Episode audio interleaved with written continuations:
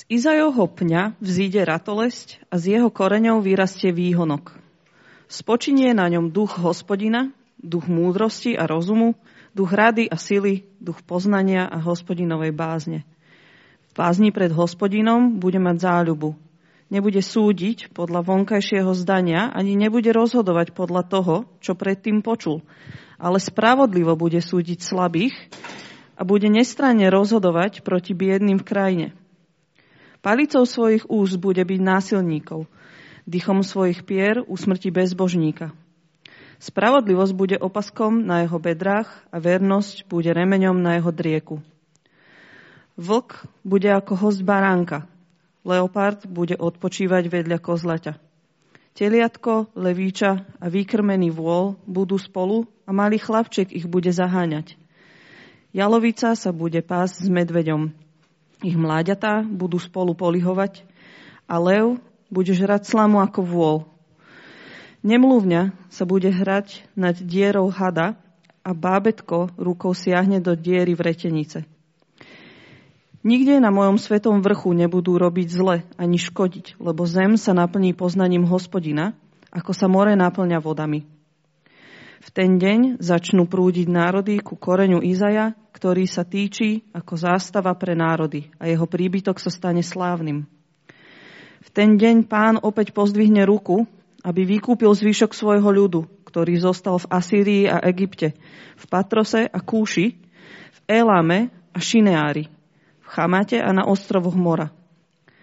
Vstýči zástavu pre národy, zhromaždí rozohnaných z Izraela a roztrúsených z Judska pozbiera zo štyroch svetových strán. Pominie žiarlivosť Efraima, nepriatelia Judska budú vyhubení.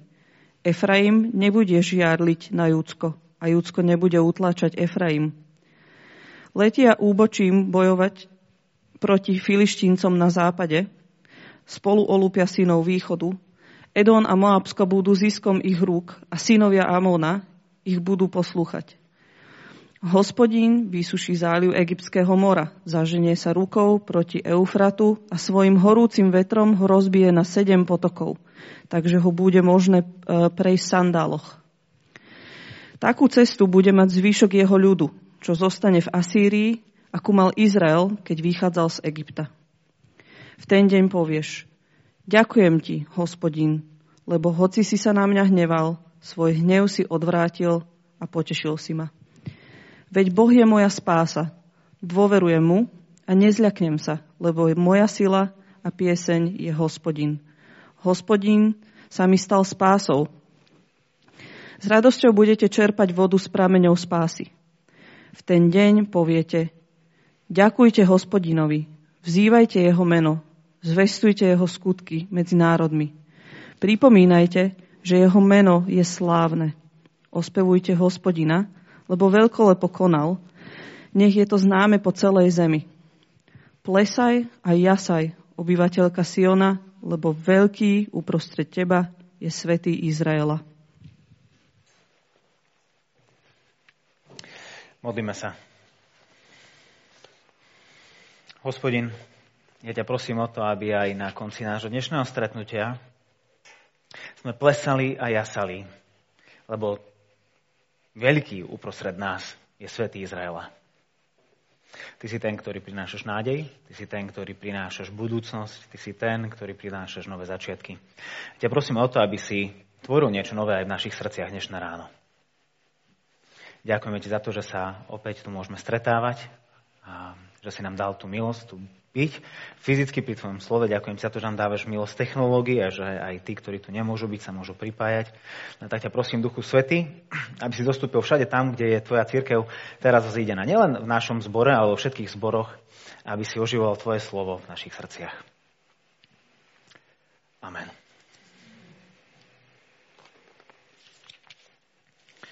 Počas tohto ročného adventného obdobia sa pozeráme do knihy proroka Izajáša a hľadáme v nej nádej. Lebo je to vlastne kniha plná súdu a plná zlých správ pre Izraelské kráľovstvo, no vždy so zábleskom nádeje. Uprostred odmietnutia Boha, uprostred uh, víťazstva nepriateľov, Boh posiela svojho proroka, aby pozbudil jeho ľud, aby mu dal nádej, že toto nie je konečný stav, že veci neostanú navždy takto. Nádej. Buď vás zabije, alebo vás udrží pri živote. Tento rok vyšiel seriál, ktorý sa volá Ted Lasso. A ešte som ho nevidel, ale veľmi ma zaujal názov posledného diela prvej série. A názov dielu bol Nádej, ktorá ťa zabije. Ted Lasso je Američan a trenér amerického futbalu a nejakým zvláštnym spôsobom ho zavolajú do Anglicka, aby bol trénerom toho nášho skutočného futbalu. No háčik je v tom, že Ted Lasso nevie nič o európskom futbale, o tom skutočnom futbale so skutočnou futbalovou loptou. On pozná iba ten americký futbal. A zrazu má trénovať toto um, anglické mužstvo. Stoja už pred rozhodujúcim zápasom a všetci majú úplnú, úplnú depku. On sa ich pýta, že ľudia, prečo nemáte nádej, že vyhráme? Ich odpoveď, nádej je to, čo ťa zabije. Inými slovami, buďme realisti. Neskôr to však Ted celé otáča, keď je s chalanmi v šatni a pozbudzuje svoje družstvo slovami Nádej ťa nezabije. Je to nedostatok nádeje, čo zabíja. Určite ste aj vy už počuli, dostali a možno ste aj sami dali niekomu také rady do života ako nedúfaj a nebudeš sklamaný alebo očakávania ti prinesú len sklamania. Kto z nás tie sklamania už nezažil?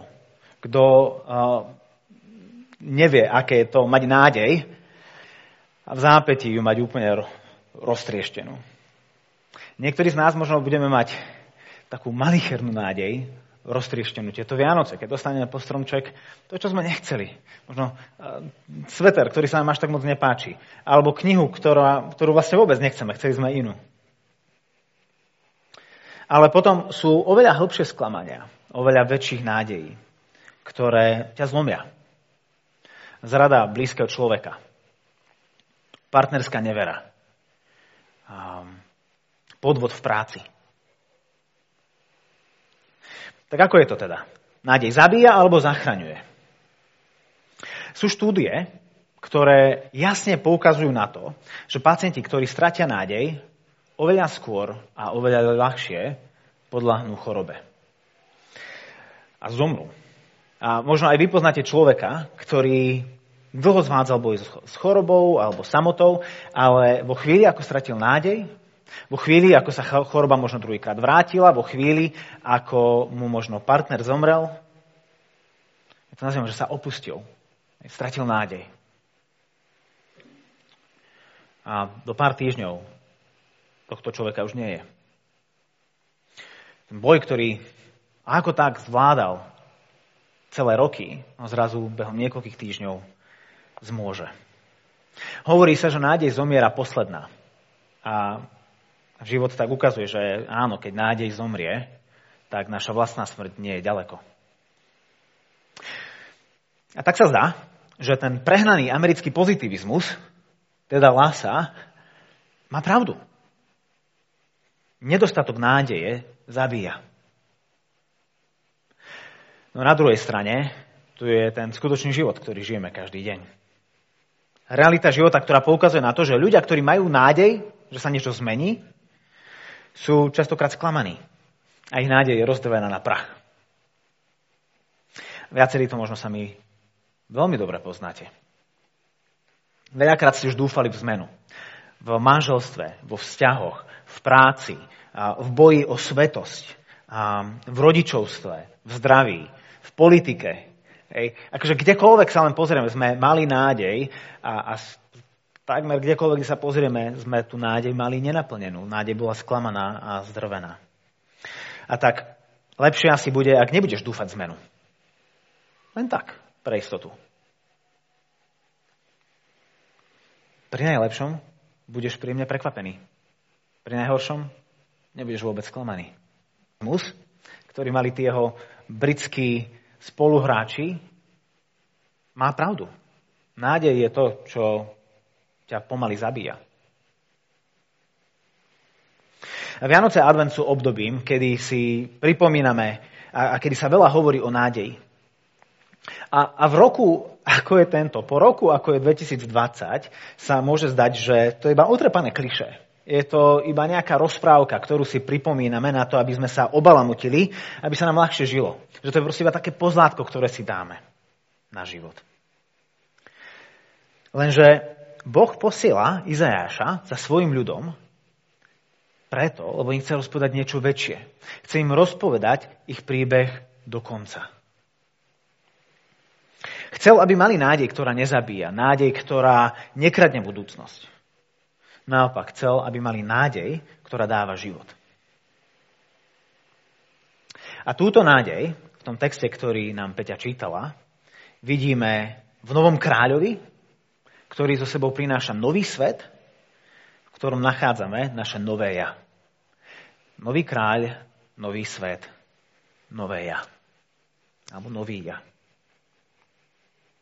Nový kráľ. Prvých 5 veršov. A pozbudzujem vás, majte otvorené Biblie pred sebou, a aby ste aj vy videli, že to, čo hovorím, tam je. A nehovorím iba to, čo nás má pozbudiť, že ja sa nás snažím uchlacholiť, ale že Pán Boh nám hovorí v nádeji. Nový kráľ. Už sme o ňom čo to počuli. Minulú nedelu, aj tú, minul, aj, aj tú nedelu predtým. V 7. kapitole Izajaša sme počuli tie slova. Hľa, pána počne a porodí syna a dá mu meno Emanuel. Boh s nami. Minulú nedelu sme čítali iný text z 9. kapitoly Izajaša. Chlapček sa nám narodil, dan je nám syn. Na jeho pleciach bude spočívať vláda a jeho meno bude obdivuhodný radca, mocný boh, väčší otec, knieža pokoja. Čiže niečo, čo to už o tom kráľovi vieme, len teraz v 11. kapitole Izajaša dozvedáme viacej detailov o ňom a o tom, čo prinesie jeho príchod. Jeho príchod bude nevýrazný, no nádejný. Čítame, že, bude z, že, že z oceknutého pňa vzíde ratolesť, z holých koreňov vyrastie výhonok. Asýria a Babylon, ktoré prišli a zdecimovali celú zaslúbenú zem, vykonali Boží súd nad Božím ľudom, pretože, ako sme hovorili, neuverili a preto neobstáli, všetko zrovnali so zemou, no v tejto tmavej, zrúbanej a zničenej krajine. Na prvý pohľad z mŕtvého pňa vzíde ratolesť, výhonok, nový život. Tento kráľ, ktorý príde, bude kráľom, ktorého Boží duch, um, ktorého Boží ľud potrebuje, ale nikdy ho úplne nemal. Čítame, že, že bude oplývať siedmými zmocneniami ducha. Spočinie na ňom duch hospodina, duch múdrosti a rozumu, duch pravdy a sily, duch poznania a hospodinovej bázne. Máme tu sedem vyjadrení plnosti ducha, ktorý, ktoré teda ukazuje na to číslo 7 v Biblii, je číslo úplnosti, dokonalosti. Tento kráľ príde v plnosti Božieho ducha. Alebo ešte inak sa nám to pozrie na, na tento text. A, a to je to, že spočíne na ňom duch hospodina a potom máme tri dvojce. Čo znamená, že bude mať ducha múdrosti a rozumu, ducha rady a síly, ducha poznania a hospodinovej bázne, ktoré neprekvapujúco korešpondujú, korelujú s tým, čo sme hovorili minulú nedelu. O tom, že tento kráľ, ktorý príde, bude obdivuhodný radca, a mocný boh, väčší otec, knieža pokoja. A, a teda vidíme v ňom obdivu šikovného stratéga, mocného bojovníka a spravodlivého panovníka. Čiže Izajáš nám nehovorí o nikom inom, ako o dospelom tomto chlapcovi, o ktorom sme čítali minulú a predminulú nedelu. Hovorí, tento chlapec, ktorý sa narodí z panny, tento chlapček, ktorý nám je daný, ktorý sa narodil, taký to bude, keď vyrastie. A keď sa pozrieme na svet okolo seba, tak môžeme vidieť, ako veľmi záleží na panovníkoch, na vodcoch, na kráľoch, na premiéroch, na prezidentoch, v tom, ako vedú svoje krajiny. Táto celá pandemická situácia nám veľmi krásne ukazuje na silu alebo slabosť lídrov jednotlivých krajín.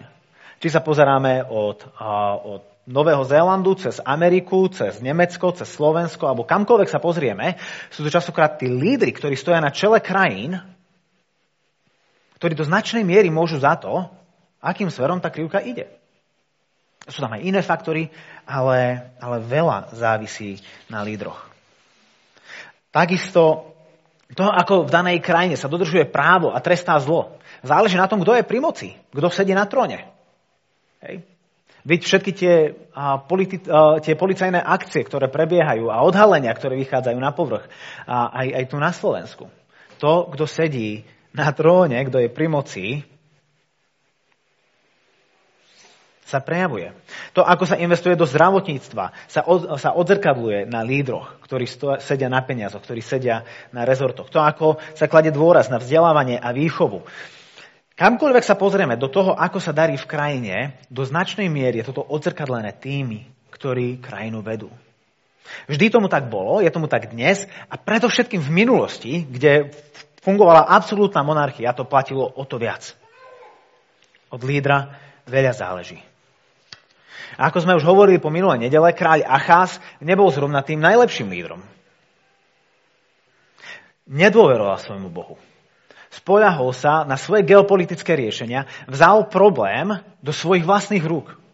Obrátil sa na Asýriu, spravil nepriateľa svojim spojencom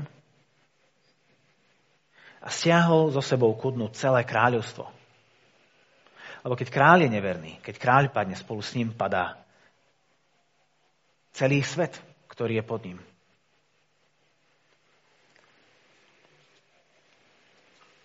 My žijeme v dobe individualizmu, kde nechceme vidieť veľké spojenie medzi nami a proste nejakým vodcom, nejakým lídrom. Ale, ale, ale to, to vnímanie Biblie je to, že my náš stav, naše, stav nášho požehnania, naše zdravie, alebo, naopak naše súženie, je do značnej miery závislé od toho, kto nás vedie. Preto si musíme veľmi pečlivo vyberať tých, ktorých staviame do, do vodcovských pozícií. A preto prichádza nový kráľ. Ten kráľ stále prichádza z toho istého pňa a koreňa. To je veľmi zaujímavé. A, text začína z Izajovho pňa a Izaj bol otcom kráľa Dávida.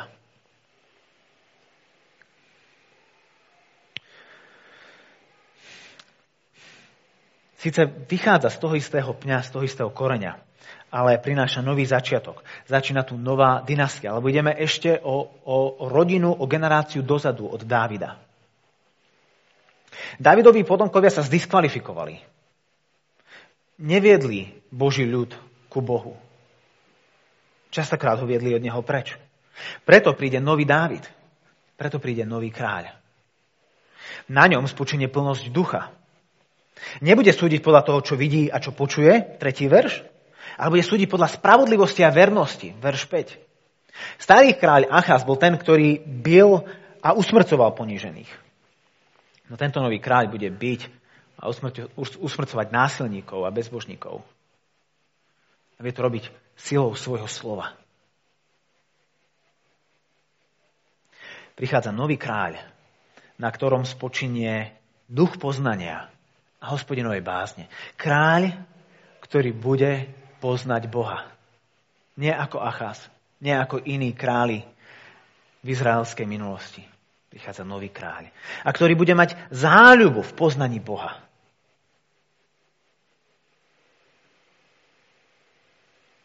Vláda tohto kráľa so sebou priniesie nielen spravodlivosť pre utláčaných, ale priam nový svet.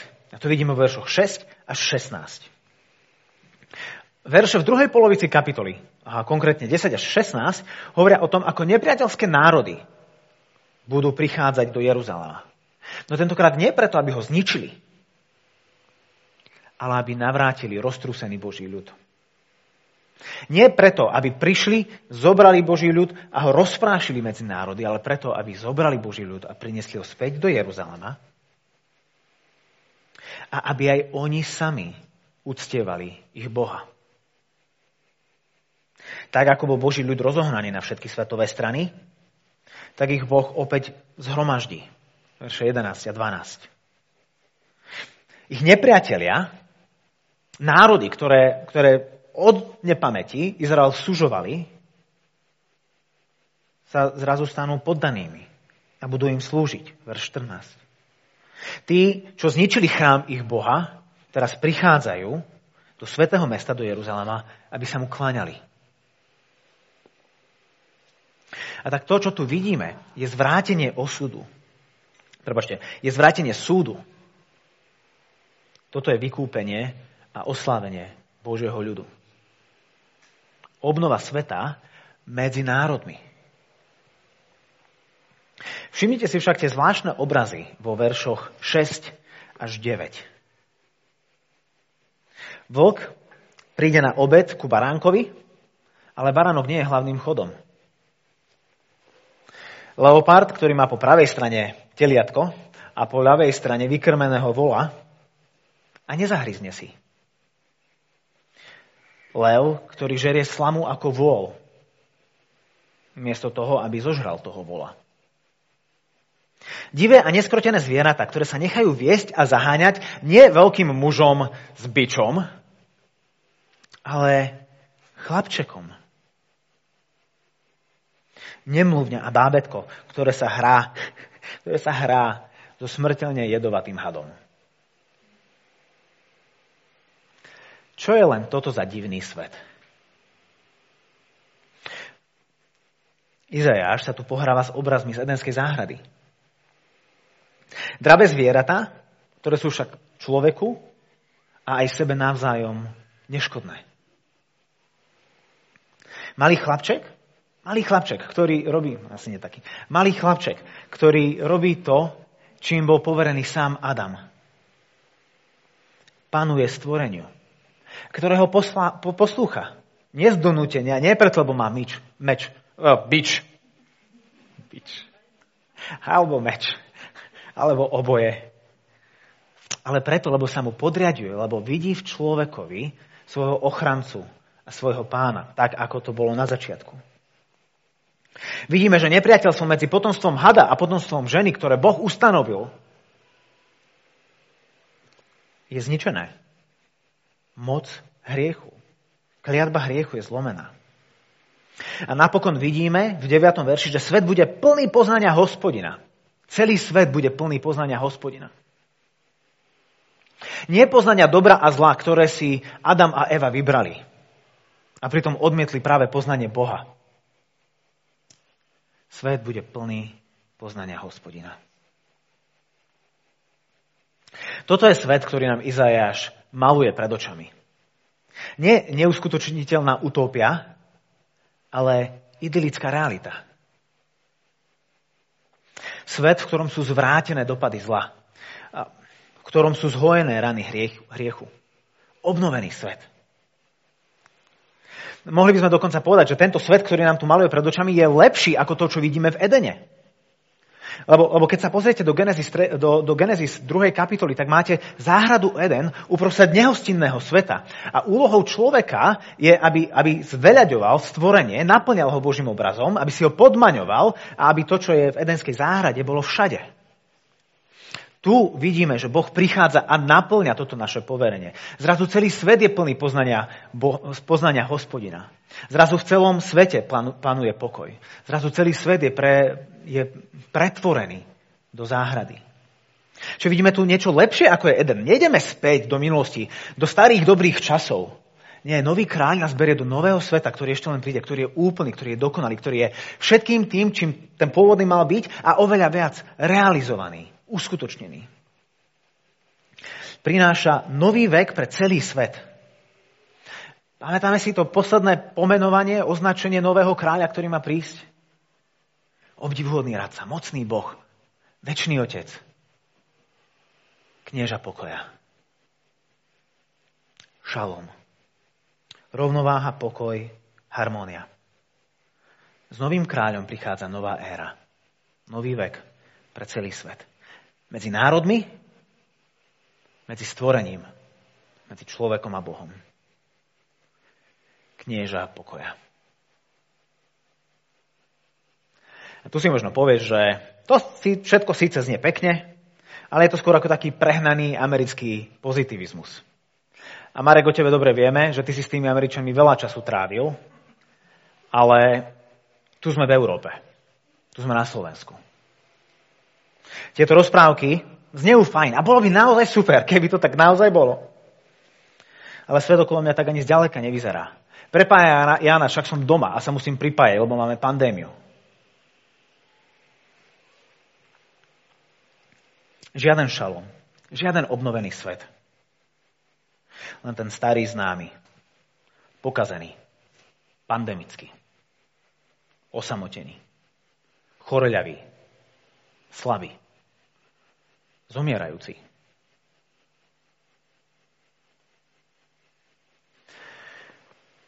A ak toto sú tvoje námietky, tak im úplne rozumiem. A, a akože máš pravdu. Veci tak naozaj sú. Keď izraelskému národu zaznievali tieto slova, tak oni naozaj boli rozprášení. Naozaj boli bez budúcnosti, bez nádeje. Práve preto pán Boh posiela proroka, aby im povedal, že ešte nie si na konci príbehu.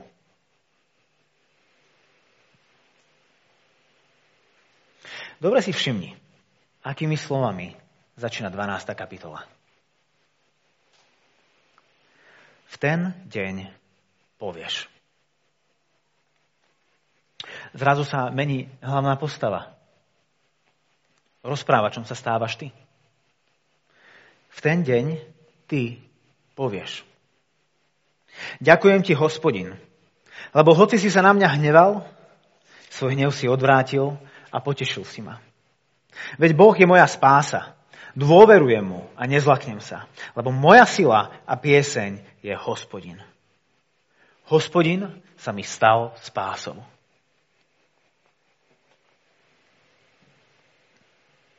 A vo veršoch 3 a 6 počujeme naše hlasy, naše kolektívne volanie, hlas Kristovej cirkvi, hlasy, verím tomu, že aj nášho zboru. 4.6. V ten deň poviete, ďakujte hospodinovi, vzývajte jeho meno, zvestujte jeho skutky medzi národmi, pripomínajte, že jeho meno je slávne. Ospevujte hospodina, lebo veľkole pokonal. Nech je to známe po celej zemi. Plesaj a jasaj, obyvateľka Siona. Lebo veľký uprostred teba je svätý Izraela. A jeden biblický komentátor toto opísal tak, že v týchto veršoch počujeme naše hlasy z budúcnosti. Tu počujeme naše hlasy z budúcnosti. V týchto veršoch akoby prehováralo k nám naše budúce ja, ktoré pozná už celý ten príbeh, ktorý sa pozerá na celý život svoj, ale aj na celý, na, na celý život sveta, na, na, na svetové dejiny. A prehovára k nám a uistňuje nás o tom, že hospodin sa ti naozaj stal spásou, sa ti naozaj stal záchranou. Toto práve poznanie Boha ako zachraňujúceho je to, čo nám to totiž tak veľmi chýba. Preto prichádza nový kráľ, v plnosti ducha poznania. 11. kapitola, 2. verš. A jeho vláda spôsobí, že celá zem sa naplní poznaním hospodina, ako sa more naplňa vodami. A dokonca aj my sami budeme prispievať k tomu, že jeho meno bude známe po celej zemi. 12. kapitola, 5. verš. My sa k nemu pridáme. Kráľ sa uistí, že celá zem bude naplnená poznaním a my sa k nemu pridáme a budeme rozhlasovať. Nech všetky národy a nech všetky končiny sveta vedia, hospodin sa nám stal spásou. Tento nový kráľ, Ježiš, prišiel, aby sme spoznali Boha. Apoštol Jan to hovorí v úvode svojho evanelia. Boha nikto nikdy nevidel. Ale jednorodený Boží, ktorý je v lone Otca, nám ho zjavil. Natoľko sme ho nepoznali, že keď prišiel, všetci sme ho odmietli. No jeho skriesením a vyslaním apoštolov sa zem pomaly začala naplňať poznaním hospodina, ako sa more naplňa vodami. A už 2000 rokov hladiny týchto morí stúpajú. A toto, toto je dobré stúpanie morských hladín, ktoré bude len napredovať. Tak nádej je naozaj nestabilným prvkom na tomto svete. Keď je pravdepodobné, že naša nádej bude naplnená, je to ten najväčší hnací motor, tá najväčšia sila, ktorá, ktorá sa nám môže ponúknuť. Nech padajú traktory, nech nám stojí v ceste akákoľvek prekážka. Ak máme nádej, že to bude dobre, všetko zvládneme. Nič nás nezlomí. Aj tie najhoršie, aj tie najhoršie výzvy prekonáme. Nádej nás žene vpred. No keď táto nádej ostáva nenaplnená, zanecháva nás v horšom stave, ako sme boli. Každá nenaplnená a sklamaná nádej je akoby ďalším klincom do rakvy nášho ubúdajúceho života. A zároveň život bez nej si nevieme predstaviť. Život bez nej veľmi rýchlo končí tak zdá sa, že aj Ted Lasso, aj jeho britskí spoločníci mali pravdu. Nádej je to, čo ťa zabije. Ale aj nedostatok nádeje je to, čo ťa zabíja.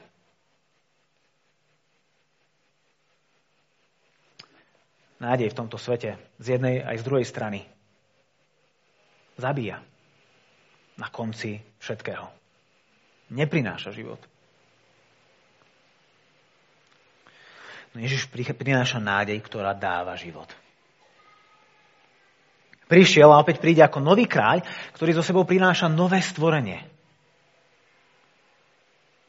Nový svet, v ktorom nachádzame aj naše nové ja. A dobre sa započúvať do tohto hlasu z budúcnosti. Hospodin sa mi stal spásou. Počuješ tam aj svoj hlas? Je hospodin dnes tvojou spásou.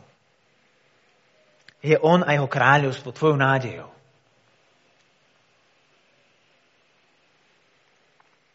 Ak nie, čo potom? Že všetko bude nakoniec OK?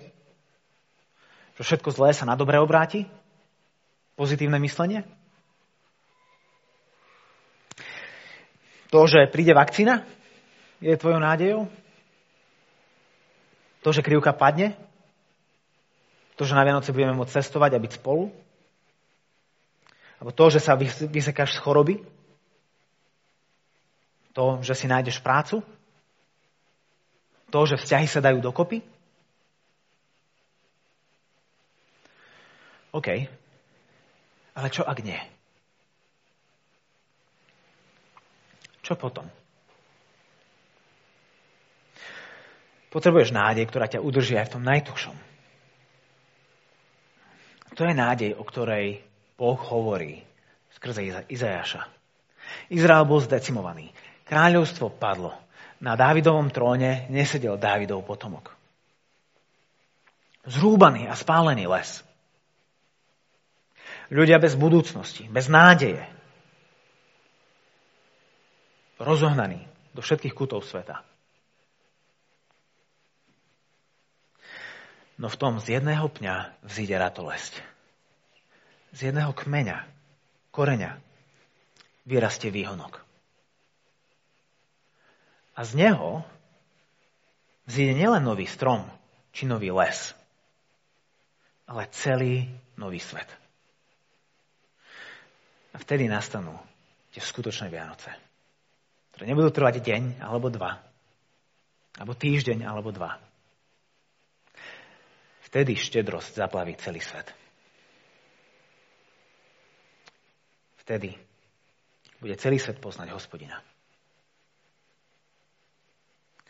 Vtedy knieža pokoja zásadne na svoj trón.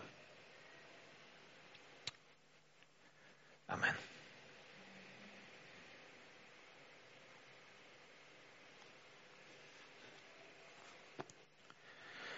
Počujte, čo Izeáš hovorí o mnoho kapitol neskôr, lebo napísal dlhú knihu.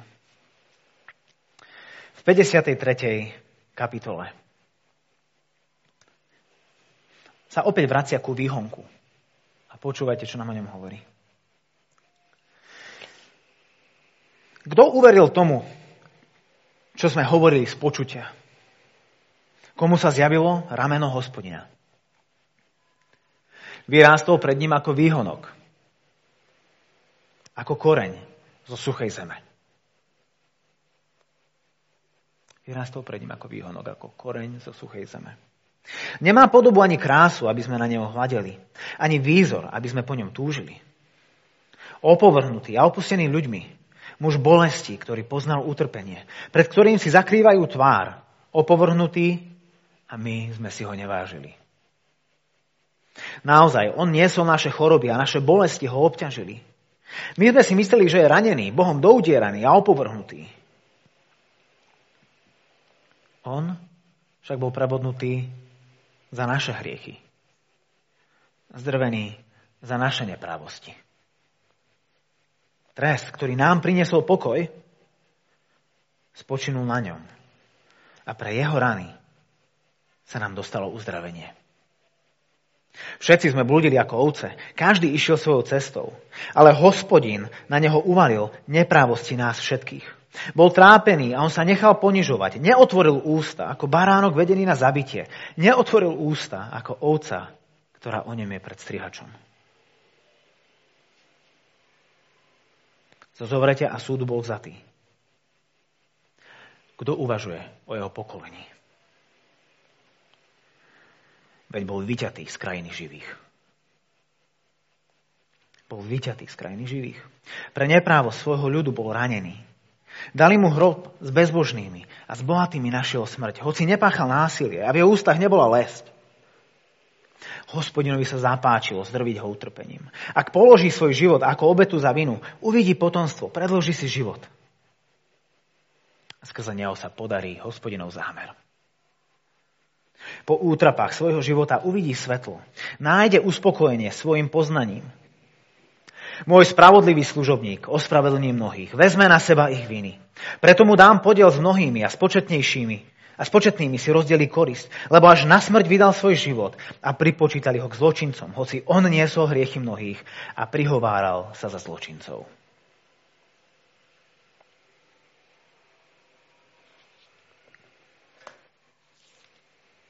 Ako dopadol výhonok, ktorý vyrástol ako koreň zo suchej zeme? Bol vyťatý z krajiny živých. Tento, ná, tento výhonok nádeje a ratolesti. Tá, tento výhonok nádeje a ratolesť života bola vyťatá. Prečo? Pre naše hriechy, pre neprávosť svojho ľudu pre naše viny.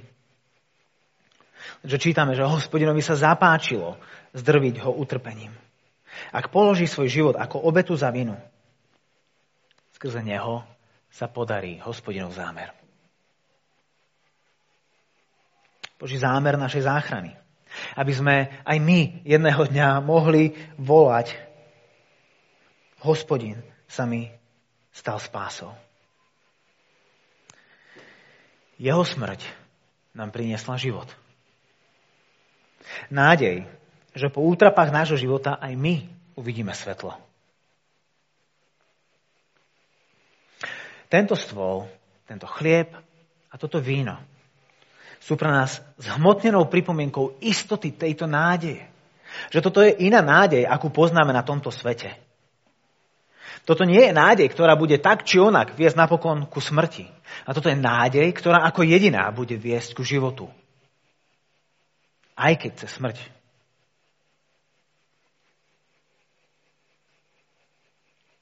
Lebo tak, ako on zomrel a vstal z mŕtvych, tak istotne sa jedného dňa vráti a prinesie so sebou nový svet. Svet, ktorý teraz započal v nás, v našich srdciach, v našich životoch v našich rodinách a jedného dňa završí všade okolo nás. Amen.